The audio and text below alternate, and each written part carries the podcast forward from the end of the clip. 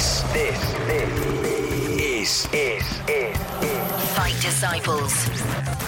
We are gathered here today for the Fight Disciples UFC and boxing talk.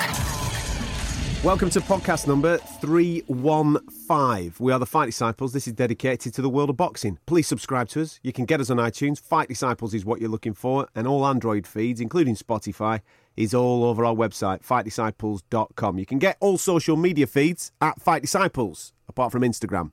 You need to go to @TheFightDisciples for that. But I'm sure if you're listening to this on a week-by-week basis, you already follow us on Facebook and Twitter, which is @FightDisciples. Now, lots to talk about. Lots to talk about from the world of boxing over the weekend. This might be an extra-long show, I think, the boxing show. Do you reckon? There's just so much. Do you think? So much to sketch. Well, you're probably going to do 15 minutes on Pricey on its own, aren't you? Well, yeah. And obviously. I've no doubt that you're going to have him as your big interview this week. Yeah? Have I guessed it? Maybe. Are you? All right. There you go, everybody. You know how this works. When the Scouts win, you win. You're just lucky Tommy Fleetwood never won the Open as well, otherwise it would have been a loving. Oh, man. What, would you have got him on the show? You'd have got him on Fight Disciples to talk about winning the Open. Absolutely. Mm. I want to talk Manny Pacquiao, first of all, if that's all right. Can we go there first? Let's go Manny Pacquiao first. This could go for a while. It could go for a while. Because I want to know why every single member of the boxing media has changed its rhetoric. Because coming into the fight last week, we all seemed to be on the same page, yeah? You'd listen to the Fight Disciples. We'd made references to the no VADA testing. I'd seen other people over in the States saying it's a bit of a travesty that there's no VADA testing for a massive welterweight world title fight with Keith Thurman. And I thought, do you know something, boys? Sweet as a nut. Now, when I made my prediction last week that Manny Pacquiao would win this, and my mind was changed off the back of knowing about the no VADA testing, because he was going to roll back the years. He was going to be Peter Pan Pack. You know that guy, yeah? Benjamin Button, drinking from the fountain of youth. That fella. When it happened on Saturday night, early hours of Sunday morning, and then I started checking my Twitter feed as to how people were reacting to the unbelievable 21-year-old, 40-year-old performance of Manny Pacquiao, I was gobsmacked to see so many respected journalists going, oh, this is unbelievable. He's rolling back the years. Nobody's ever been able to do this before. He defies the laws of gravity. Of course he fucking defies the laws of gravity. You have been saying as to the reasons why 2 days before. Why all of a sudden have we forgot that there was no VADA testing, no legitimate VADA testing on this particular fight? Now, people have been tweeting me saying, there was testing. Here, check this article. No. VADA-style testing from Nevada means absolutely nothing. Nevada are the state that allowed Canelo to only have 6 months as a ban for his clenbuterol, which he should have got 2 years for. And he only got 6 months because he helped him with the negotiations. He was cooperative and he wanted to go and get a knee operation. That's why that happened. So whatever Nevada do, I am not interested in, because Nevada are as bent as the rest of them. They just want to line their own pockets. All right? So when it says that, ignore it. Why was the no... And then they say to me, yeah, but Manny's enrolled to the WBC Clean Boxing Programme. He's enrolled to it. I know he's enrolled to it. Doesn't mean that they're turning up and knocking on his door at 6 o'clock in the morning. Jeez, why has everybody changed their attitude towards what happened at the weekend? I've changed my mind. Oh, my days!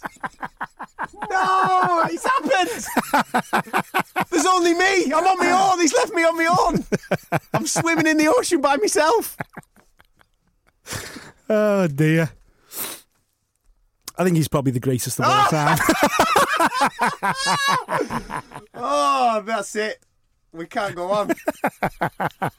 No, I'm joking, obviously. You're not? I can see it in your eyes. Well, you've been swayed, haven't you? A little bit. Just because there's two reasons why I've been swayed. Go on. And the first is that it was an even playing field. Keith Thurman said, yeah, okay, no VADA testing. So as far as I'm concerned, if you go, it's like if you say, if the guy turns around to you and goes, listen, we'll have this fight, but I don't want to be randomly drug tested. I would go, sound okay, let's do it. So I'm not getting randomly drug tested either. So let's fucking both play off the same song sheet. So as far as I'm concerned, Thurman knew what he was getting into.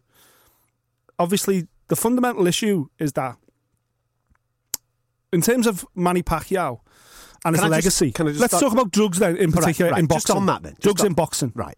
As we've said on many occasions, and I just want to just confirm where my thought process is of what drugs do to you, right? They don't improve your ring IQ. Nope. Your ring IQ's what God has given you, okay? What it does, it enables you to train harder for longer in order to make sure you are fitter, to go longer in a fight, to apply your ring IQ at certain moments of fights that normally fatigue would have set in. He's a 40-year-old geezer, mate, right? If it was a level playing field with random drug testing, the 20-odd-year-old should have been fitter down the stretch than the 40-year-old. But Thurman did do his best work down the stretch. Right. You know, for me, Pacquiao won the first 6 rounds. Right. But then Thurman started winning rounds. But then Pacquiao did have a set, you know, he did come on strong at the end. I want to come back to what drugs does and clearly why I believe Manny Pacquiao is on drugs. But I want to highlight the fact of drugs in boxing and the fact that, listen, as you've just pointed out then, it means fuck all. When these guys at the top get done for drugs anyway, they don't get bans, they don't get thrown out of the sport, they get a 6-month slap on the wrist, it means fucking nothing. So what's the point? Maybe you should all just spew it then. Everyone just fucking, nobody get tested anymore. It's a joke. So they're as corrupt as anybody. So, because the punishments don't befit the crime. Mm-hmm. So I kind of get what the fuck is the whole point of it anyway. In terms of Manny Pacquiao, there's bigger fish out there. Unfortunately, the reason we're getting flack for it now is because Manny Pacquiao is so popular. Not just in boxing, but outside of boxing. Yeah. If there was more Manny Pacquiao, let's be honest, if there was more people like Manny Pacquiao on this planet, it'd be a fucking much nicer place to live. Yeah, it would. That's just a fact. You know, he gives more to communities and more to the Philippines and more to everybody around them than probably most boxers ever alive. That is potentially the greatest of all time of giving back, of paying back to his community and just being a generally nice guy and a great role model and spokesperson for the sport of boxing. He's everything we want boxers to be. However, there's a dark, shady corner over here that has to be highlighted. We've got to shine a light on it. And I know people don't want us to because Manny he's great. He's great for boxing. But we've got to start asking why he's doing the stuff he's doing at the age he's at. I'm in my 40s now. I can't do stuff I was doing in my 30s. Now, I'm not a professional athlete, but my body is breaking down the same way everybody's body breaks down eventually. Father Time cheats no man except Manny Pacquiao. The difference is now people are going, are you ain't saying shit like this when Floyd was winning at 40 or Hopkins was winning at 40? Yeah, but they were cherry-picking opponents. And their style completely changed, Mayweather especially. Mayweather became the ultimate defensive boxer, the counter-puncher. It wasn't about speed, it wasn't about knocking people out and being aggressive the way he was. They learned new ways to win. He changed his ability. Yeah. Manny Pacquiao, when he made his professional debut at 106 pounds in 1995, was fighting the same way he fights now. All aggression, not really got much defence, bouncing in and out with those feet, the footwork's unreal, speed inside, landing fast combinations and bouncing back out again. He's been doing that for 25 years and nothing's changed. It's not slowed down. Like, it's impossible. It's just impossible. You can't do that without having help. Now, I know that's horrible to say because, again, I want to reiterate, Floyd Mayweather, even Hopkins in his past, and there's so many boxers and fighters out there at the moment who are failing drug tests or been on drugs or whatever they've done that are no good for boxing, aren't good for the sport. Like, Mayweather's just a prick, isn't he?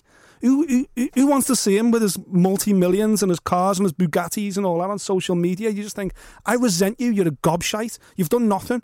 Do something. Why don't you spend all that money in fucking Flint, Michigan, where you were raised, because there no one's got a pot to piss in. Spend some of it there and then get respect. But you think you're a cunt because all you do is drive around Vegas in multi-million-pound cars, flashing money. You've done nothing for nobody. His legacy will be pure boxing. But outside of boxing, his legacy will be he was a gobshite, him, and everybody hates him. He's the worst example of boxing to possibly get. Somebody with nothing gets everything and becomes a spoiled prick. Manny Pacquiao's the exact opposite. He's good for boxing. He's what we want. He's going to be president of the Philippines. He's going to be a senator.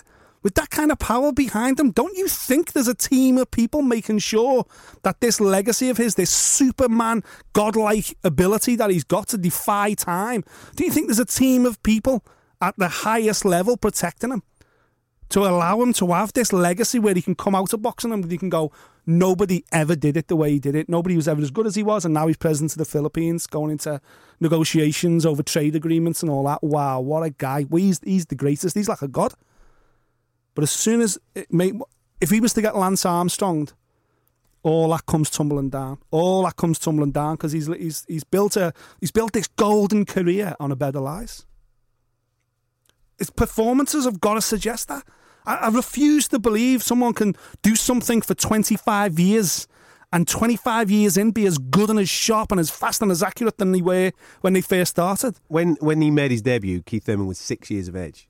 And he absolutely, like you said, for the first six rounds, Keith Thurman couldn't lay a glove on him. He was fucking alley shuffling. You were taking the piss last week going, his back will be this big and this will be Manny.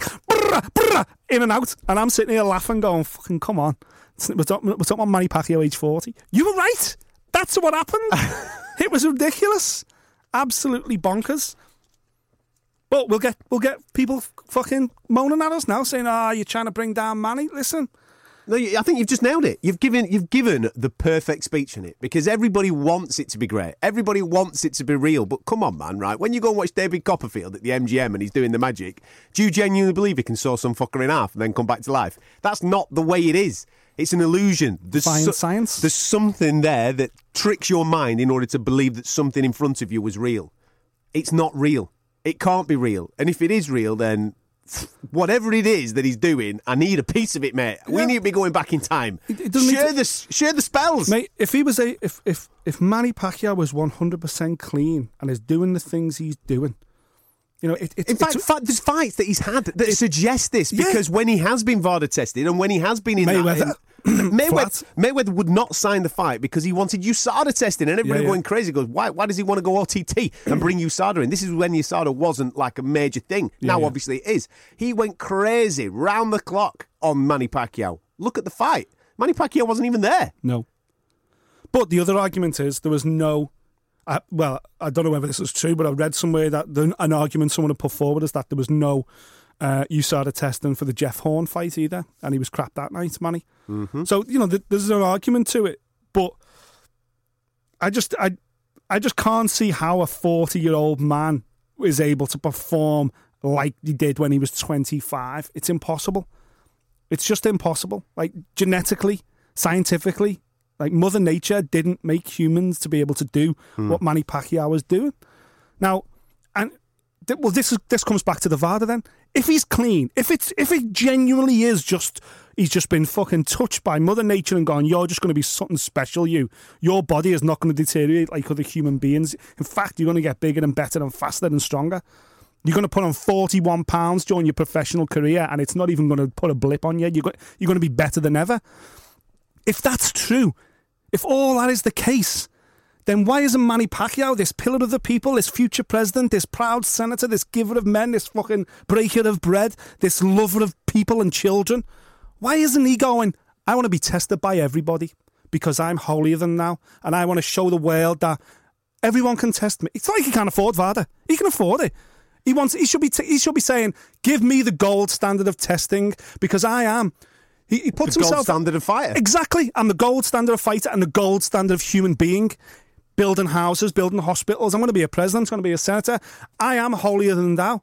Test me, test me, test me, because I want to set the gold standard in boxing. It's the fact that he's not. It's the fact that he's choosing not to do it, and he chooses not to do it whenever he possibly can. That is the issue. That is why there's so many question marks. And if you refuse to believe it, and you'll never convince someone. If someone just thinks, if that's the case, genuinely, if it's the case that he's completely clean, if he was VADA tested, if he was... And we weren't having this... Manny Pacquiao could...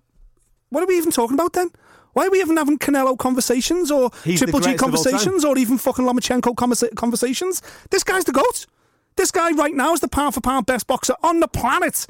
And he's up there now in the top three and greatest of all time. It's only the political reasons behind Muhammad Ali and the character and the person he was that's carrying Ali above Manny Pacquiao if Manny Pacquiao's clean. The guy's moved through eight fucking weight divisions or whatever it is. He's a phenomenal, phenomenal fighter. But he's not being VADA tested. He is avoiding the testers. That is raising questions. And that's why the whole debate about where he is in the history of boxing. Right now, listen, on Sunday, I was like, shit, yeah. He's got to be top 10, greatest of all time. He's got to be for his achievements. But... I also remember every cunt walking around with a yellow rubber wristband on going, Lance Armstrong's the greatest human being ever. and then it all come fucking crumbling down like Tiger Woods driving into a lamppost. Once you get exposed, that's it, and good luck rebuilding yourself. Manny Pacquiao, I just think when he's putting in performances like this, for me, it's raising more questions than answers. It just is. Amir Khan next. For me, it was the worst possible outcome for Amir Khan, because he absolutely, it got to the fight. Let's be honest, right? Is it though? Because there are certain fighters I don't believe that will sign a Manny Pacquiao fight without certain jurisdictions to the fight. If you look around the PBC market at this moment in time, they've just confirmed the date, haven't they, in September of... they've got all the welters, haven't they? Well, they've got Porter... For Terence. Yeah, well, Porter and Spence, right? Porter is interviewing Manny Pacquiao after the fight. Yeah. And Porter's got the microphone in there and goes, I'd love to dance with you. Yeah. He knows what that means. If he comes out of the Spence fight and he's the man and you want to unify that division, he knows what he's going to have to sign up to, because Manny's not going to sign up to that fight without... Yeah, the VADA testing situation. But Amir Khan signs up for it because it makes unbelievable amounts of money. And that's why all the rest of them do. Right. Spence, that's it. Porter, Thurman, even Terence Crawford. Would Crawford do it? All of them would sign up to fight Manny, even though there's no VADA testing. Why? Because they could all fight each other 3 times and not make the money they fight Manny Pacquiao once. That's why. It's money. So they will accept the fact, okay, Manny, no VADA testing. What Thurman should have done is gone, okay, Manny, no VADA testing. Juice me up, baby. There's only Mayweather that would demand it, because Mayweather's the A side. Mayweather's a bigger star than Manny right now. There's on the planet who's bigger star than Manny. Canelo, maybe, just because of the Mexican thing. One or two of the heavyweights, I don't know, but no, Manny can demand whatever terms he wants, and that's why Amir's not daft. Amir's straight in. Amir'll stick the needle in his ass if he wants. Amir doesn't give a fuck. Amir's just like, mate, come to the Middle East and we'll get rich. Amir doesn't give 2 fucks. Can you imagine? You walk in a room and Amir's actually applying it for him. There you go, son. I've got you on the drip. Sit here for half an hour. I'll see you in the ring in 10. Exactly, yeah. This is the shitty thing, and I feel shit doing it, because on this show, across our boxing and MMA show, like, we're no holds barred when it comes to blood testing and boxing. We fucking savage people. We savage Canelo, and we still now, for me, Canelo will always have an asterisk next to his name, because he's a fucking cheat and he got proven to do it. Jarrell Miller, that cunt should never be seen in a boxing ring again. Go over to our MMA show, UFC show, and we'll completely more lax on it. We still put John Jones at the top of the tree, even though he's fucking been up to all kinds. Explain why. Because it's a different sport and a different day and time, obviously. That sport's 25, 27 years old or whatever it is. There was a time where MMA was... basically, were encouraged to juice up when it was. And that's of recent times. I mean, USADA's only been involved with the MMA since 2015. Yeah, and now, UFC especially professes to be the cleanest sport there is, because they test their athletes. USADA tests UFC athletes, fucking every other month. Yeah. In some cases, I think Conor was tested 20-odd times in 1 year. Nobody gets tested like UFC roster athletes in all of sports. And they're sticking up proper bans. So they're trying to combat it, except when, pay-per-view stars like John Jones, suddenly it's his third tainted supplement in a row, and there's still bullshit going on over there, don't get me wrong. But the conversation around PEDs and MMA is different from PEDs and boxing, especially on a weekend like we've just had as well. One guy gets pulled out of the ring, and right now he's on life support somewhere. It's all too real, that side of boxing right now. We do get more brain injuries, more hospital visits in boxing than MMA. But whether you're aware of that or not, boxing's a more dangerous sport than MMA. Yes, there's more boxing fights going on, everything else, but the regulations are tighter. There's a whole conversation there, but the point is that the question marks around Manny Pacquiao are too big to ignore. I wish I could ignore them. As I say, he's perfect for boxing. He is the poster boy of boxing. He should be the guy we all go, Manny, Manny, Manny. But he's the guy that chooses not to be drug tested. He makes that decision. And it's fucking certainly not for financial reasons. And okay, I'm trying to play devil's advocate and go, yeah, well, what's the point anyway? Because Canelo only got a 6-month ban. But Manny's cleaner than thou. He's the guy. He's the white knight in this sport. He's got to alleviate everybody's question marks, and he's not doing that. I want to stay in America for the next couple of fight debriefs, because our boy Teofimo was in action on Friday night, taking on Nakatani in that world title eliminator. I've got to admit, professionally, it's probably his poorest performance today. I thought he struggled a little bit.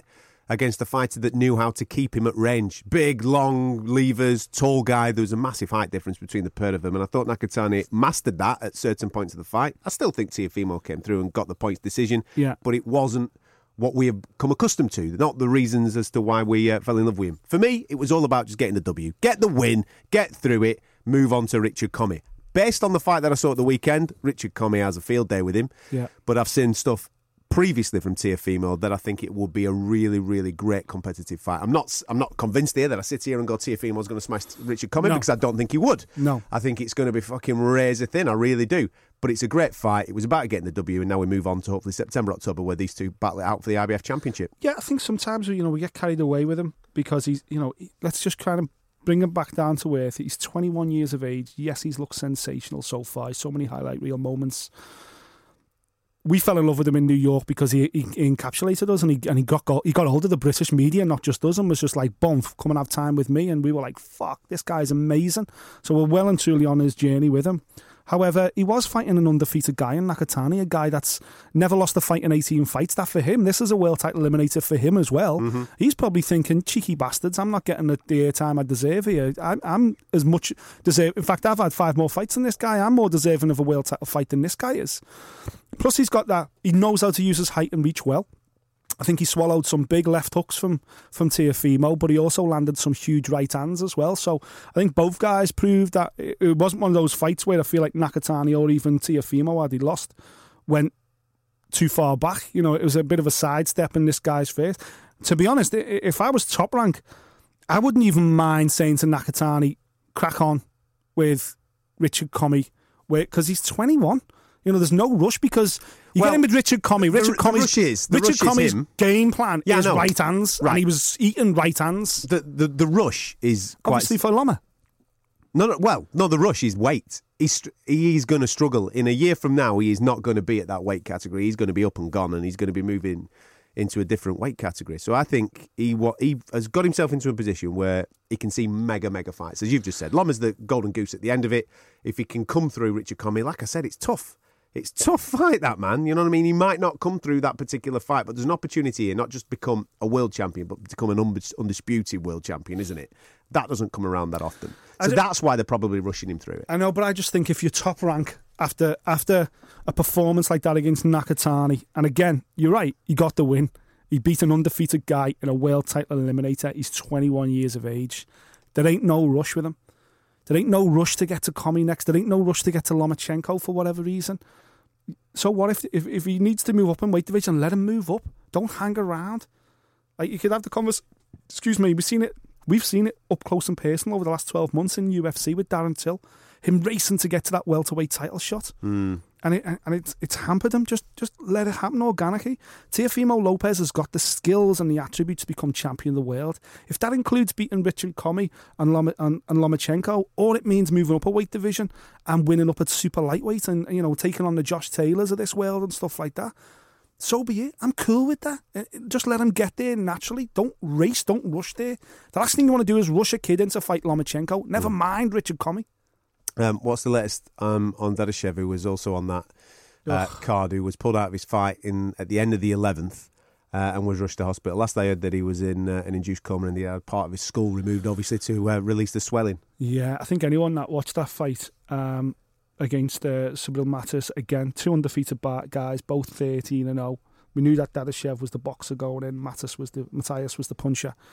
But it turned into Matthias's fight, and they were just standing and trading, and Dadashev was taking some big shots. And again, we always, first, whenever we meet in the studio on a Monday morning, we always kind of off air have the conversation about performance of the weekend. What was your big performance? And, we both mentioned Manny, we both mentioned Derek Chisora, but tell you what, the performance of the weekend for me was Buddy McGirt, pulling a guy out, an undefeated guy, IBF world title eliminator, who's... Yeah, he was shipping shots, but he only had 3 minutes to go. He had 1 round to go. And if you're a coach and whatever else, it's easy to go, there's only 1 round to go. It's not like, and we'll talk about Dave Allen later, Darren Barker pulling them out with a couple of rounds. When there's 1 to go, even if it is a war, even if it is a battle, there's a world title belt incentive. For Buddy McGirt to be big enough and bold enough and confident enough to go, that's it, son. You've had enough. You've had enough now. And pull him out with 3 minutes to go. Was such a big decision. Ultimately, it's obviously I don't care what you say, it's saved Dadashev's life. And the latest at the moment was that Dadashev is in an induced coma. The surgeon that did it is a Miss Cobb, a Dr. Cobb, a female, I think it's Mary Cobb. She came out and made a statement overnight saying that they, at the moment, worst case scenario, looking at severe brain damage, but don't give up hope. You know, the confidence he could also make a recovery as well. So no doubt he's in the best hands. Being in an induced coma is a good thing at the moment because they don't want him, his body to go into distress. They basically keep him asleep, let that swelling go down on his brain, and then ultimately rebuild his skull and everything else. So it's a scary situation. But once again, Buddy McGirt 100% saved his life on Friday night. We all know that Naoya Inoue is the main man at bantamweight, and he's going to be taking on, obviously, our boy Nonito Donaire in the final of the World Boxing Super Series. I've heard a little rumour, you know, that that's going to happen in London. Ooh. Anyway, we'll get to that later on. I thought that was well destined for Jeddah. Well, you would think so, but September, October, November are the dates of when certain finals are going to happen. London is one of them, and I saw a couple of conversations with Calla Sauerland recently, and he's insinuating that it will be Inoue. I thought it might be the Josh Taylor one going to London, but Inoue and Nonito Donaire. We'll keep you across that. The reason why I bring those two up, even though they're not in the news at this moment in time, is because Luis Neary was in action at the weekend. Good. Mate, he is the real deal. Him and Inoue, if Inoue comes through, and I think Inoue will come through, him and Inoue, after the World Boxing Super Series at some part of the first quarter of next year, gotta be, is an absolute super fight. Both of them have the touch of death in their hands. Unbelievable. Yeah.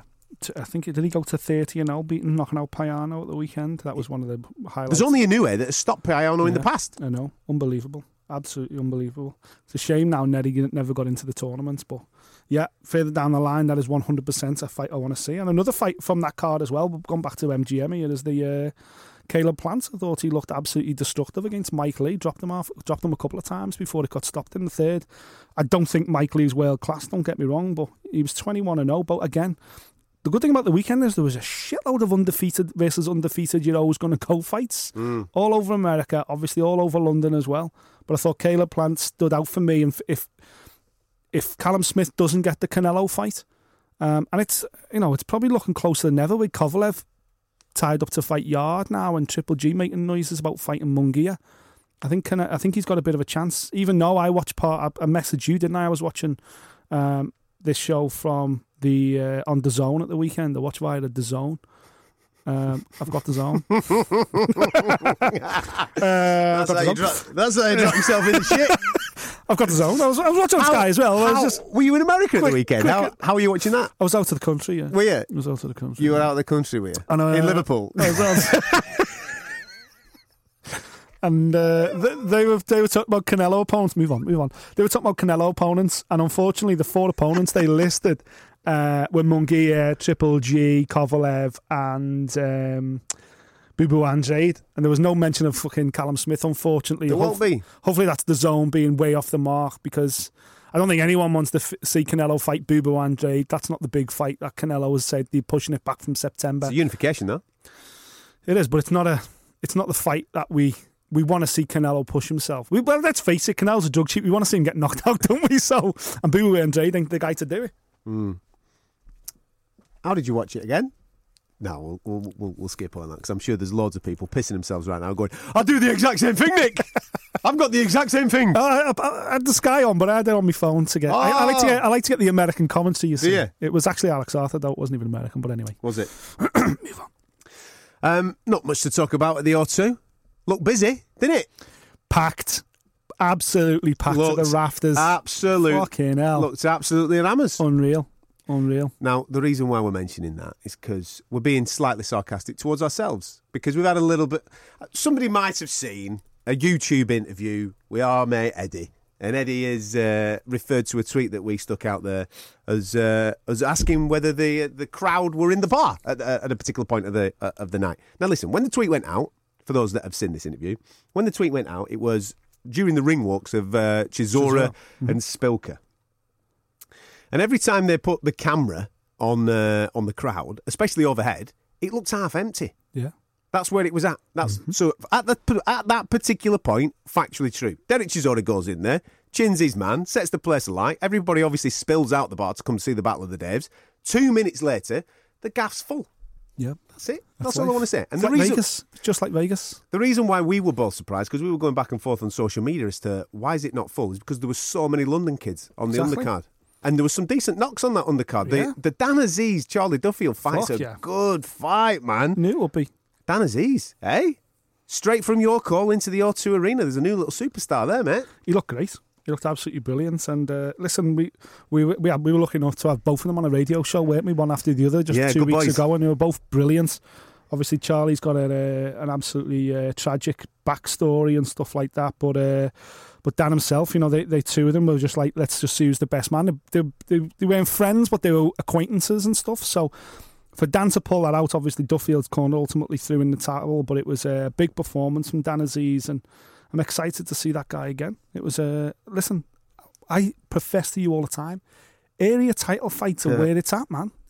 Area title fights, I've never seen a bad one. It was good. The fight with Riakporhe and Billum Smith, listen, it wasn't the prettiest. No, it was nip and tuck, yeah. It was nip and tuck, and the power, in fact, won the fight, I think. Yeah. There was a lot, early, especially up until round 6, you could think to yourself, bloody hell, who's winning this? Because it was so hard to score. But then there were a couple of nice little shots in there from Riakporhe in round 7 that I just thought maybe just took the wind out of the sails of Billum Smith, and he just couldn't get going again. Yeah. And therefore, Riakporhe took over in the second half of the fight. Great knock. It was a great fight, yeah. A learning fight. Yeah. Not one of them where you're going to go on going, that was the best fight of the night. But Riakporhe comes away with that. Most certainly, having learnt a few things about the professional game. Yeah, he who shall not be named was scoring in that one, and obviously seen a completely different fight from everybody else. But he did he? I forgot about that because there's so many other things that have gone on at the O2 Arena, which we're all going to go crazy for in a moment or two. But our mate, he were in there, weren't he? Eh? Voldemort had his card out. From now on, he must have been in the bar. He must have been in the bar with everybody else. That's where he must have been. He will no longer be referenced by name on this show. He will just be known as fucking Voldemort. Your mate Terry? Fuck's sake. The worst referee in Britain now moves on to becoming the worst judge in Britain. Fucking useless.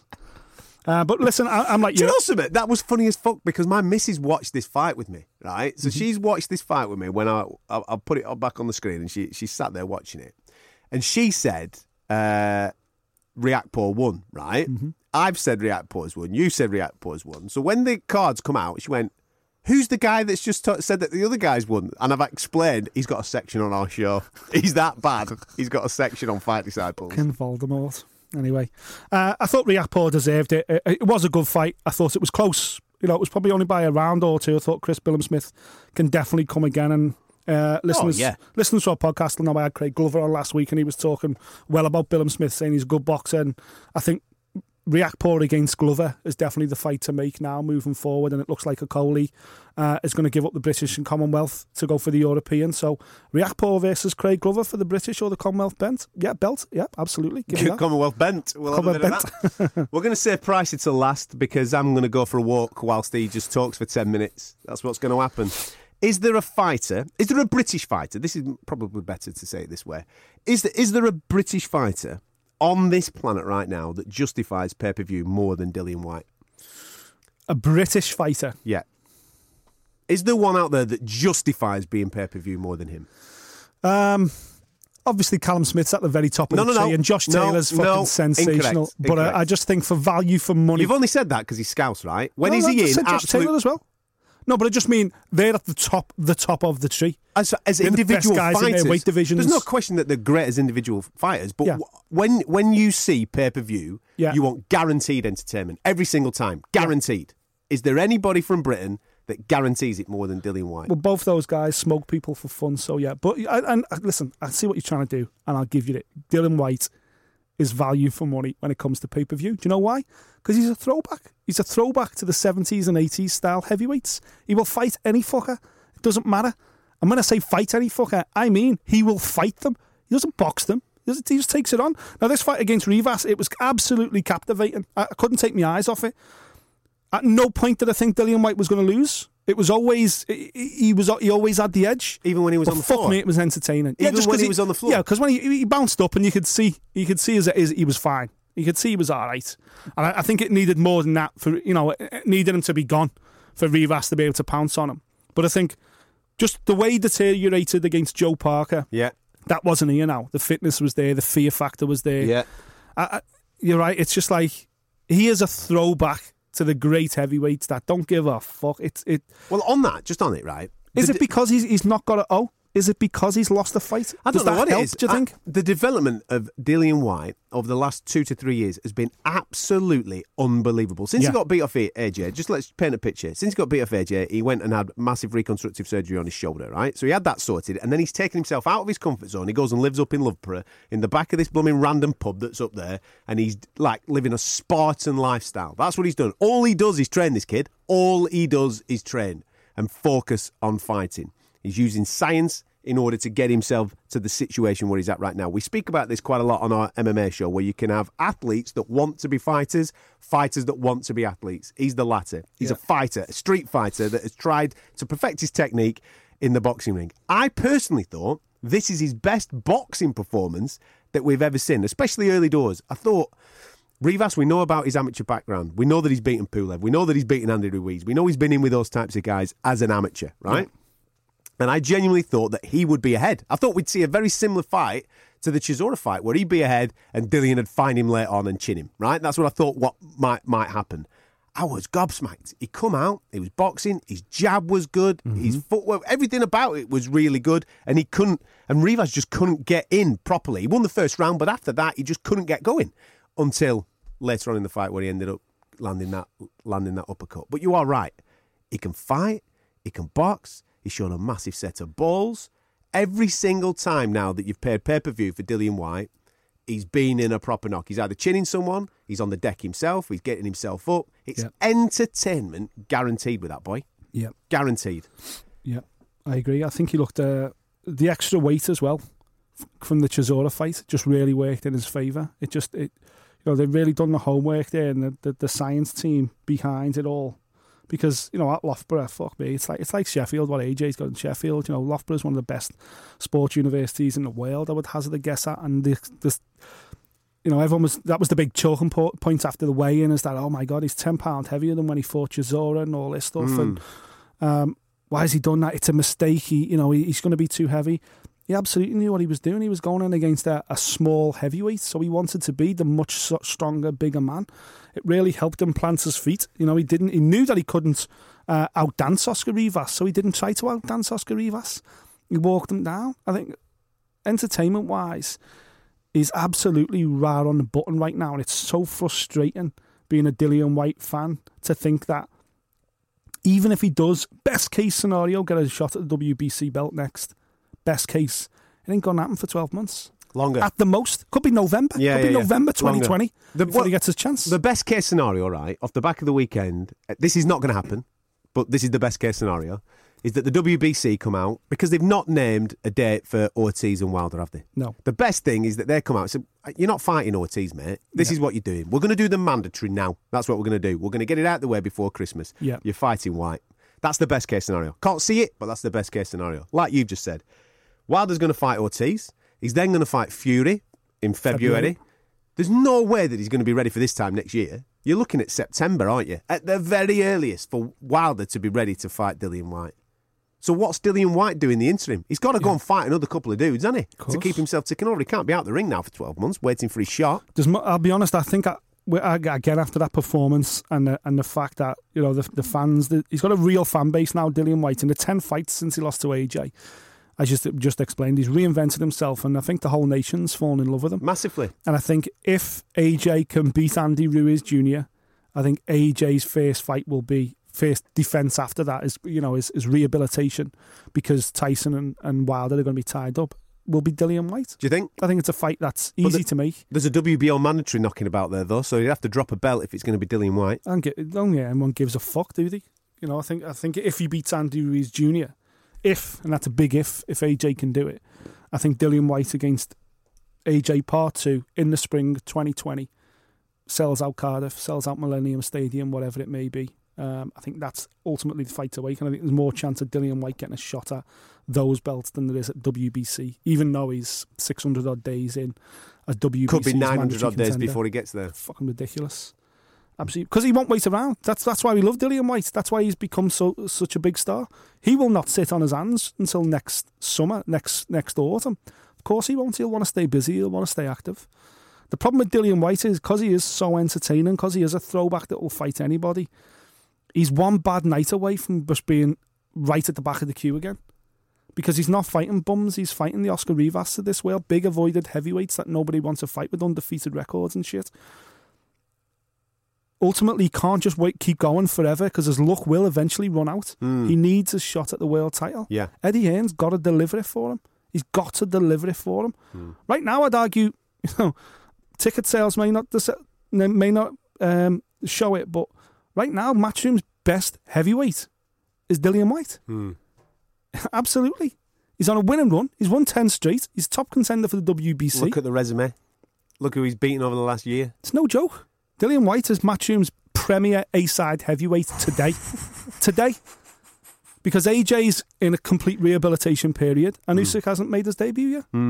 What about Derek Chisora though, mate? You know what I mean? He was rolling it back at the weekend, wasn't he? I'm going to be honest. Going into this fight, I had a three-fight accumulator on, and Spilker, I picked Spilker to do Chisora. And southpaw stance, everybody that had Spilker... I just think you've got something personal against Dave Caldwell fighters. I'm just going to put it out there. Why are you doing that?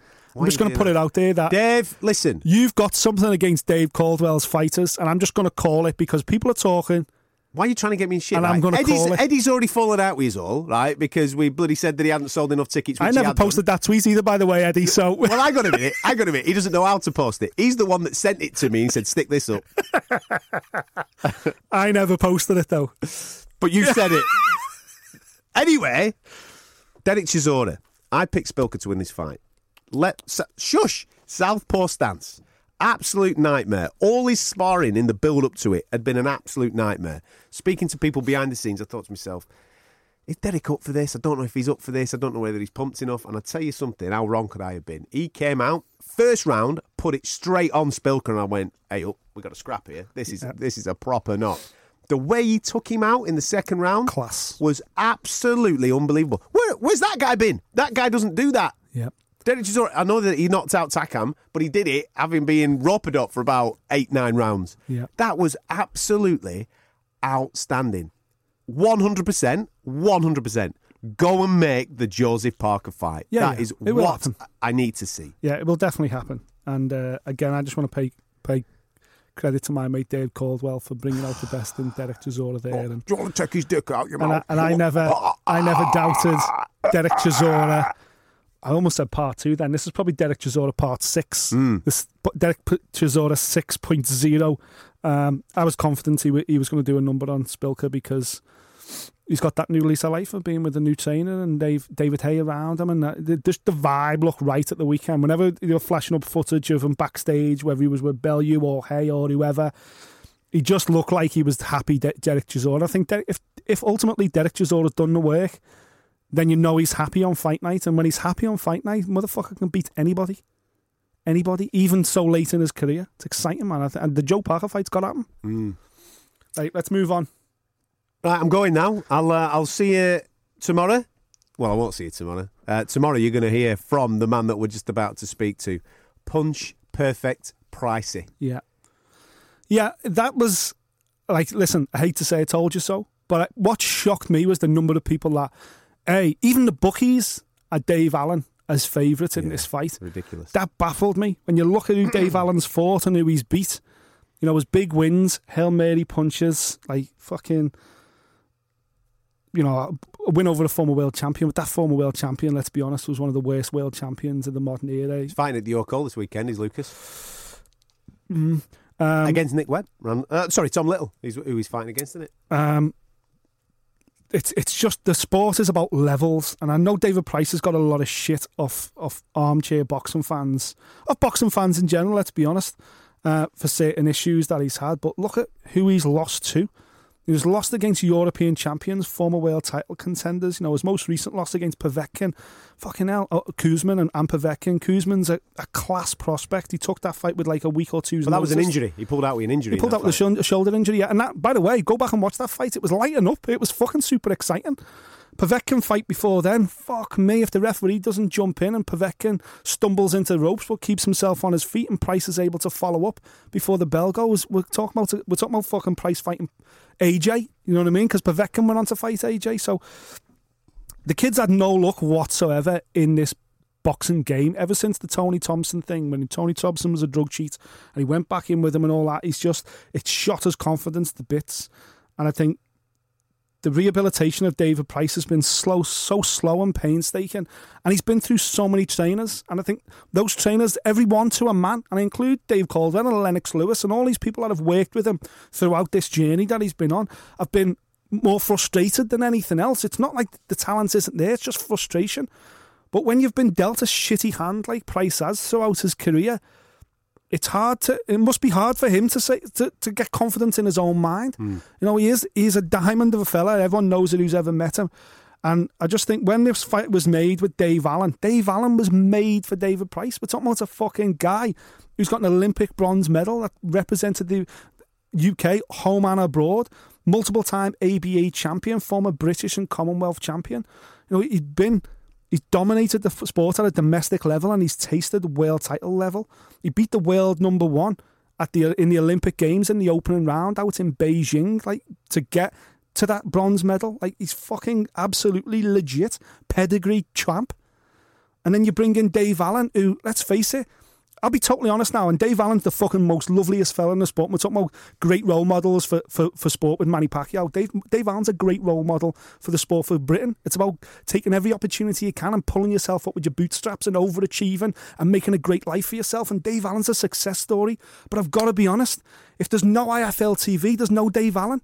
IFL TV plucked Dave Allen from journeyman status and give him some great interviews and loads of exposure. And we all fell in love with him because he's a funny guy. And then because of that, and he was getting good hits on IFL TV, and I'm picking them out because they're doing great work over at IFL, but he was built on IFL. And then Eddie Hearn's not daft. He's seen that he's getting big hits on social media. This is the world we live in. He's getting big hits on social media. Okay, well, I'll start putting them on decent cards, and people are responding to it. And Dave Allen was very much built on social media. And the national broadcasters and the national radio stations and the newspapers and the Steve Buncers and Gareth A. Davies and all the broadsheet writers of this world, none of them were giving Dave Allen a column inch ever. But he was getting brilliant exposure on social media because all the guys doing social videos at fights at backstage and all that, Dave Allen would queue up and interview everybody. Because he understands it. He understands the age we live in. It's all about social media soundbites. And that's how he's grown up to be a star. And I'm never going to discredit him for doing that. He's capitalised on this generation to make himself a star. He's on every fucking Matchroom pay-per-view. It's brilliant. But fundamentally, you can't get away from the fact that the guy hasn't got real pedigree. That the guy is a journeyman that's taken every opportunity and he's thrown himself at this sport and he's getting out of it what he deserves to get out of it. But ultimately, he was always going to get matched against someone of far superior boxing because he started swimming with sharks and he wasn't ready. And David Price was just wounded enough for the fight to look, on paper, this is 50-50. But in reality, when you step away, 50-50 my ass. They wouldn't get David Allen in as a sparring partner at David Price's camp. It was always going to be a mismatch. It shocked me that the bookies didn't have it that way. And I tell you now, Liverpool as a city, maybe everyone else doubted it, Liverpool as a city, everyone was partying the weekend because everybody cleaned up. Everybody had money on David Price. Mm. Regarding the stoppage, there's obviously loads of different people saying, well, Dave Allen pulled himself out of it, Darren Barker pulled himself out of it. Personally, for me, I look at it, that could have gone a lot earlier. Yeah. It could have been pulled from 6, 7, or 8. Yeah, I tweeted, I think, end of 7, midway through. The only reason that we get to the end of the 10th round is because of Price's previous vulnerabilities. That's all it 100%, is. Yeah. And we've seen Dave Allen land that haymaker. We saw it against Nick Webb when he was getting absolutely battered. He landed it and knocked the kid out. Could he land that ball or punch? That's what it was all about. But regarding the actual performance of Price going into it, punch perfect, won every single round, and like you said, Dave Allen seemed to be made for him because he doesn't move his head. He just doesn't move whatsoever. He stands right in front of you, and with someone like Price teeing off like that, that could have been stopped at any particular point. And I'm just glad to say now, Dave Allen, even though he is a tough bastard, too tough for his own good, let's be straight, is alive and well and living to crack on. Exactly, especially after what happened on Friday night with Dadashev as well. You know, I'm not saying, obviously, I wouldn't wish it on anybody that those kind of injuries would happen. And I know that Dave Allen has done good work with Darren Barker, and you know, and he fancied this fight.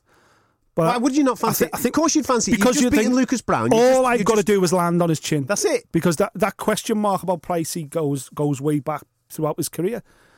But there's a difference being Alexander Povetkin weathering a storm, almost getting stopped by David Price, and having the experience he's got to lean back on, and then the ability. Yeah, to ability. That's the word. There's a difference being Alexander Povetkin and being able to do that, and there's a huge difference between Dave Allen without that kind of fucking background to be able to fall back on. Yeah. So he gets in there, and he's learned half a dozen new tricks with Darren Barker, but ultimately, fundamentally, let's be honest, it was all about stay in the fight for 6 rounds and then start letting your big hands go. The problem was, by the time the 6th round come, he'd been punched from pillar to post. He couldn't see out of one eye, so his vision was fucked. And he was realising that big 6'9" reach is a real fucking thing. He couldn't land a shot. And then what Pricey started doing is, even though Pricey, obviously, he started tiring, but what Price was able to do was just cover up. And when you've been an Olympian, when you've been boxing at the level David Price has for so long, you can cover up, you can step back, cover up, use your arms, use your forearms, and let the guy wing away, especially when the guy, with all due respect, is Dave Allen. Because Dave Allen hasn't got the skill or the smarts to be able to go tap, tap, step to the side, bum, or whatever it may be, to open to open him up. He was just standing in front of David Price and just winging away, and Price and land the odd uppercut, but Price, he controlled every second of every round. And I think it was ultimately 100% the right decision to get Dave Allen out of there. I don't want to beat up on Dave Allen because I think, again, he's overachieving for the ability that he's got. But I just think if you're Dave Allen, do you call time now? Listen, I will never retire anybody because Dave Allen should do the Dave Allen thing, whatever he feels is right. Do I believe Dave Allen could come back and win a British title? Yeah, he probably could. Hang on. Dubois is currently the British champion. Sorry, but Dubois isn't going to be British champion forever. I'm thinking of the Tom Littles, and I'm thinking of that world at the moment. That's where there's opportunities there to win domestically, and I think Dave Allen can 100% do that because that's his level. Obviously, don't fight Dubois. That would be an absolutely major mistake. But I just think, for me, David Price deserved this moment. This was by far not the hardest fight of his career, but potentially the most satisfying victory of his career. And I'm going to go and see him today, and I'm going to certainly ask him that question. But he's beaten better people than Dave Allen, 100%. But I bet you no victory has tasted as well as this, because he's finally gone in on a big pay-per-view show as the underdog and got the win that his career deserves. What next for him then? I've been thinking about this. Here we go. I've been thinking. Okay. So, let's go back to the conversation we had earlier about Mr. Deontay Wilder, where Mr. Deontay Wilder is in the world right now. They're talking about a fight with Tyson Fury in February. However, there's a Luis Ortiz, or if we get our way, a fight with Dillian Whyte to come, which leans the big man could do with a dance partner. He's not fighting. Now, Tyson I know Fury. Tyson Fury. They've spoke about Tyson Fury fighting in New York or still in America, which you would suggest would be better with an American opponent. However, he's just fought fucking Tommy Schwartz, who was ranked number 7 in Germany in the heavyweight division. There's a rhetoric with the David Price thing. I think, as far as I know, David Price was the last man to beat Tyson. Certainly the last British man to beat Tyson Fury. David Price, I was there. Northwest Counties Finals, ABAs. I was there. Pricey dropped him. Tyson, you say you got slipped, but you dropped. Pricey beat Tyson Fury that night. We've been waiting ever since to see this fight. Look at him, he's on it. Here we go. I'm a massive Tyson fan. I'm a massive Pricey fan. They're both signed to MTK. MTK, piss easy fight for them to make. Top rank over the moon. You get an opponent that they can bill that's just been on pay-per-view. An Olympian, a bronze medalist. There's a story there. The last man to beat Tyson Fury. They're going for revenge. Manchester versus Liverpool. I'm telling you now, son. I'm telling you now. Tyson Fury versus David Price. Next. You fucking giddy as a kid in a sweet shop, you aren't you? Show me the money! Show me the money. Listen, if you're going to put Tyson in with Tony Schwartz, then 100% David Price stands up. David Price. Is David Price big enough in America? That's what it's all about for Tyson. Tony Schwartz doesn't matter. Doesn't matter because Tony Schwartz wasn't big enough in America. Was he? It doesn't matter who the dance partner is for the American audience. No. You get away with that once. You get away with that trick once. You have to then now have something legitimate, whether it's an American, whether it's a legit opponent for his second outcoming before he fights Deontay Wilder. That's what has to happen for Tyson Fury. Is David Price that guy? Yes.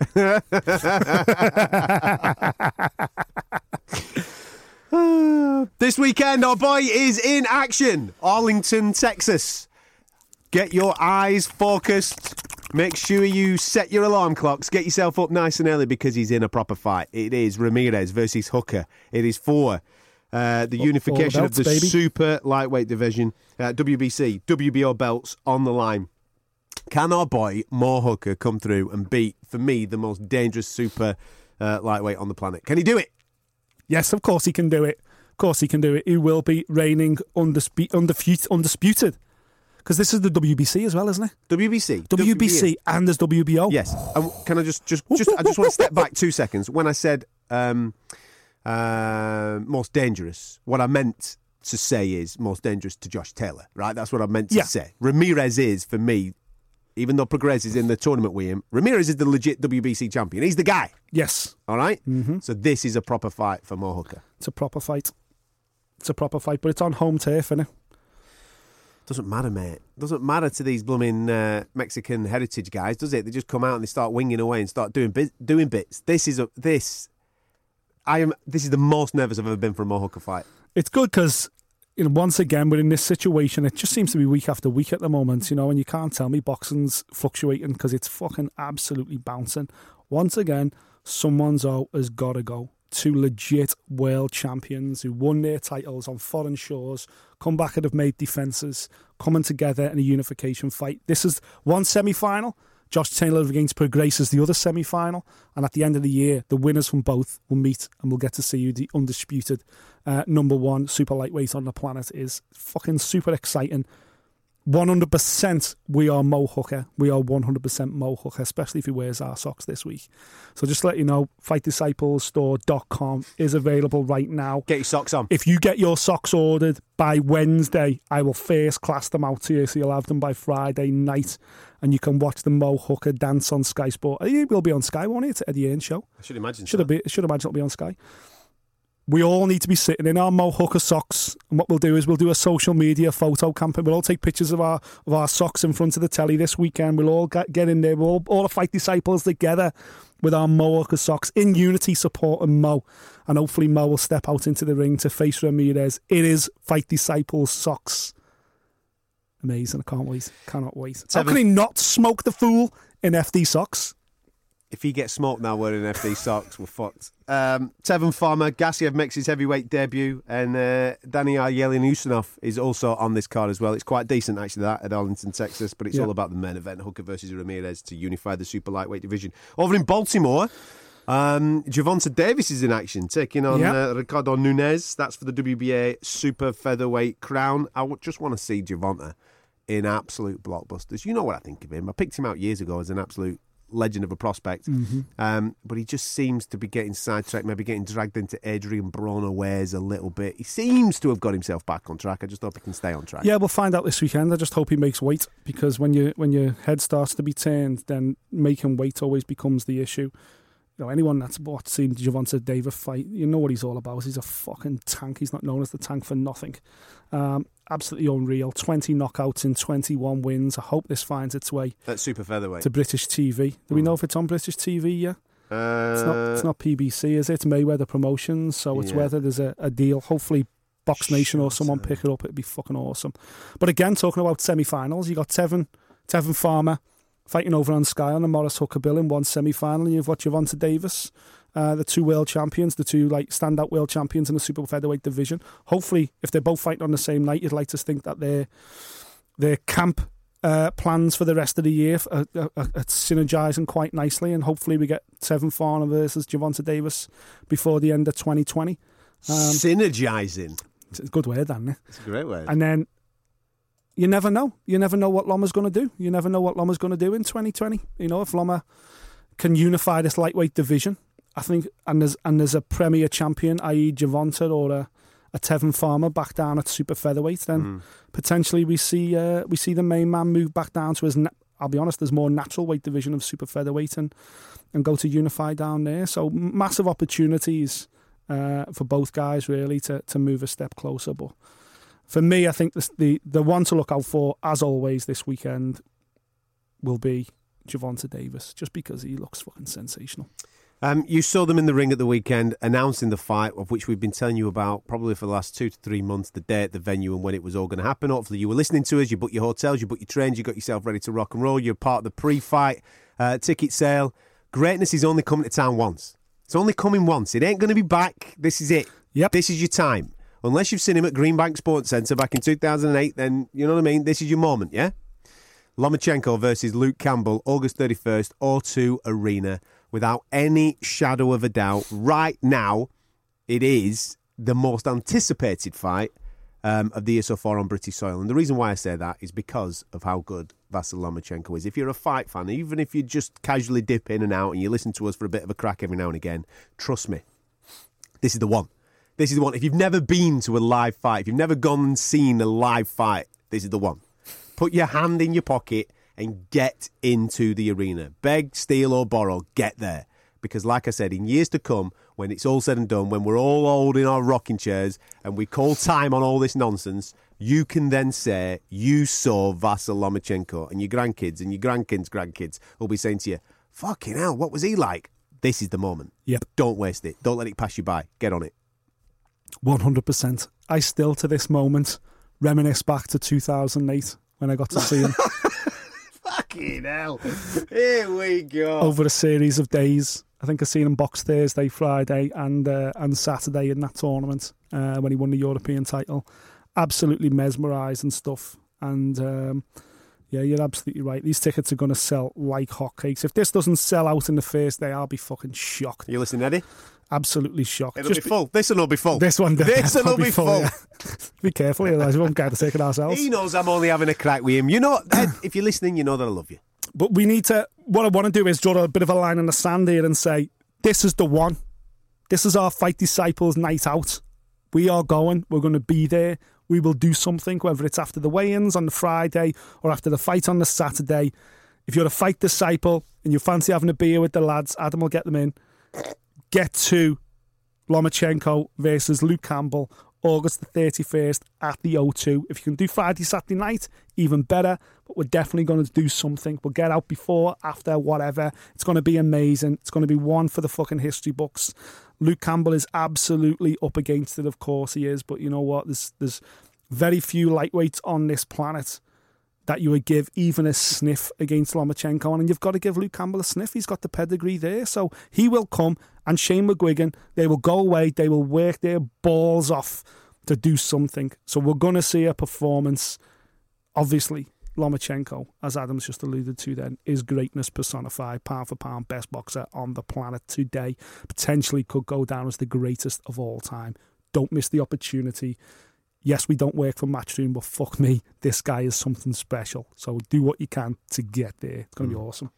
Thank you very much for listening. Absolute pleasure. Make sure you subscribe to the podcast. It is available on iTunes. You can get it on our website as well, fightdisciples.com. We're all over social media, at Fight Disciples, Facebook, Twitter. On Instagram, it's at The Fight Disciples, and you can get all over our YouTube channel as well. Thank you very much for listening. We'll catch you next time. Thank you for listening. If you like what you heard, subscribe via iTunes.